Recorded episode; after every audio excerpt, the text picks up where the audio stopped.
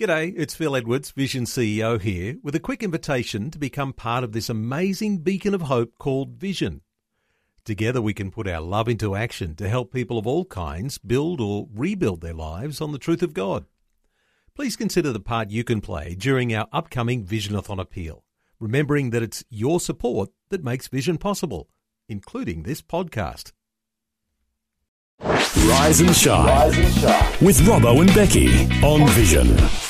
Well, he's a member of our Rise and Shine family, and I love it when he joins us from our Melbourne studios. It's Brett Ryan from Focus on the Family Australia. Good morning, lovely. Good morning to you both. Oh. Great to have you with us again, Brett. And uh, talking about, um, I guess, you know, one of the keys in raising a family is sort of navigating different seasons, different phases that the kids go to. I was only just recently saying to my eldest son, you know, like you just feel like you figure them out and then they change again. And you move know, on to the next stage. which can be a huge challenge.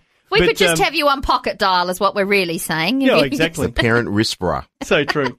But no, look, I think it's really important for parents Yeah. to to navigate and uh, like you know, allow kids maybe like a bit of more flexibility, a bit more freedom, and that all you know at all different ages can Mm. can um, you know look differently. But it's I guess something that has got to be worked out, doesn't it? Oh, very much so. I mean, you you, you said that uh, you know allowing kids freedom, and there's been a sort of a, a, a bit of a theme that went around is that uh, kids should be given more choices, more freedom.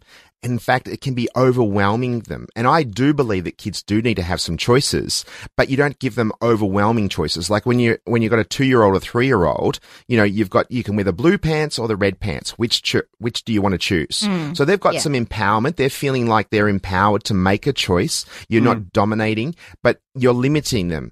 Um, same with foods. You know, you've got you've got a banana or an apple and they say, no, I want an orange. No, the choices were you've got an apple or a banana. What's your choice? So they can, they're making some choices themselves. You're not forcing it upon them. So it's that balance and that continues as they're going on and they get a bit older. But then there's a chance where the kids are starting to, especially going through the tween ages, tween ages, um, and they're starting to find where they fit into the world and they're going through a process called individualization and they're actually saying, back off, mum and dad. I've got this. And you can't control them. You can't just give them two choices. They have to make their first choice themselves. And then you've got to form that relationship and ha- and I hopefully you've formed that relationship that you can actually coach them and say, have you considered? Have you thought about this? And they're mm. not not pushing you away because they don't like you and they don't want you to have input. They're just trying to find out where they fit into the world. And that's a really a, an important time in the life of a teenager. And as they navigate, they're more empowered to make some choices, not because mum said no, no, no, no, or dad said you can't do that, you can't do that they're actually coming to their own conclusions. And the more that they've actually had some choices along the way, when they get older, they're more likely to follow through on some of the big decisions like you know, drugs, alcohol, premarital sex, um, be their own filter when it comes to technology consumption and, and what's more discerning about what's appropriate, what's inappropriate, because they've had some choices along the way. That's a that's a good one. I think the big fear for for parents is like as they get into those older ages is that oh, what if they make the wrong choice? You know, like it's there's kind of like this a sense of you you don't want them to suffer the uh, the pain that oftentimes comes along with some of those choices. Yeah, and and that's a really fine line about sometimes you have to allow your children to suffer the natural consequences of their choices, and don't come back with it like I told you so.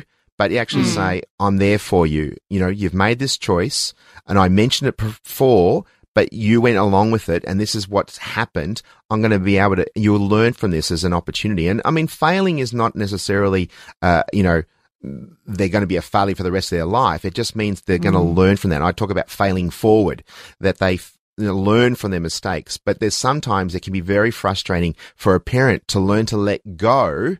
And I have to say, let God take control because your God mm. actually cares for your kids more than you do. Yeah. Eh, And sometimes we have to allow our kids to make some errors. And it's not easy. And I mean, I've done it with my own children when our kids have made some choices that we're not too happy with. We've coached them, we've mentored them, we've given our sage advice, we've given our sage experience and our expertise, but yet they've chosen another pathway. And at the end of the day, we have to say, well, we're going to be here for you at the end of it. And, and they are very, very difficult and courageous, um, conversations to have. Yeah, too true. That's Well- maybe next week's topic. Courageous conversations with your children. As I said, if we could just have you in a little wristwatch, so we just Yeah. beam it straight to Brett, please. Not, not uh, hey Siri, it's hey Brett. Yeah, That's hey, Brett, very, what do I very kind. Very, very kind. Well, dude, we do appreciate your time, mate, and Yeah, uh, look do. forward to chatting you. next time. All right. Bye bye. Before you go, thanks for listening. There's lots more great audio on demand, or you can listen to us live at visionradio.org.au. And remember, Vision is listener supported. Your donation Large or small, will help us continue connecting faith to life for hundreds of thousands of people across Australia and around the world. learn more or donate today at visionradio.org.au.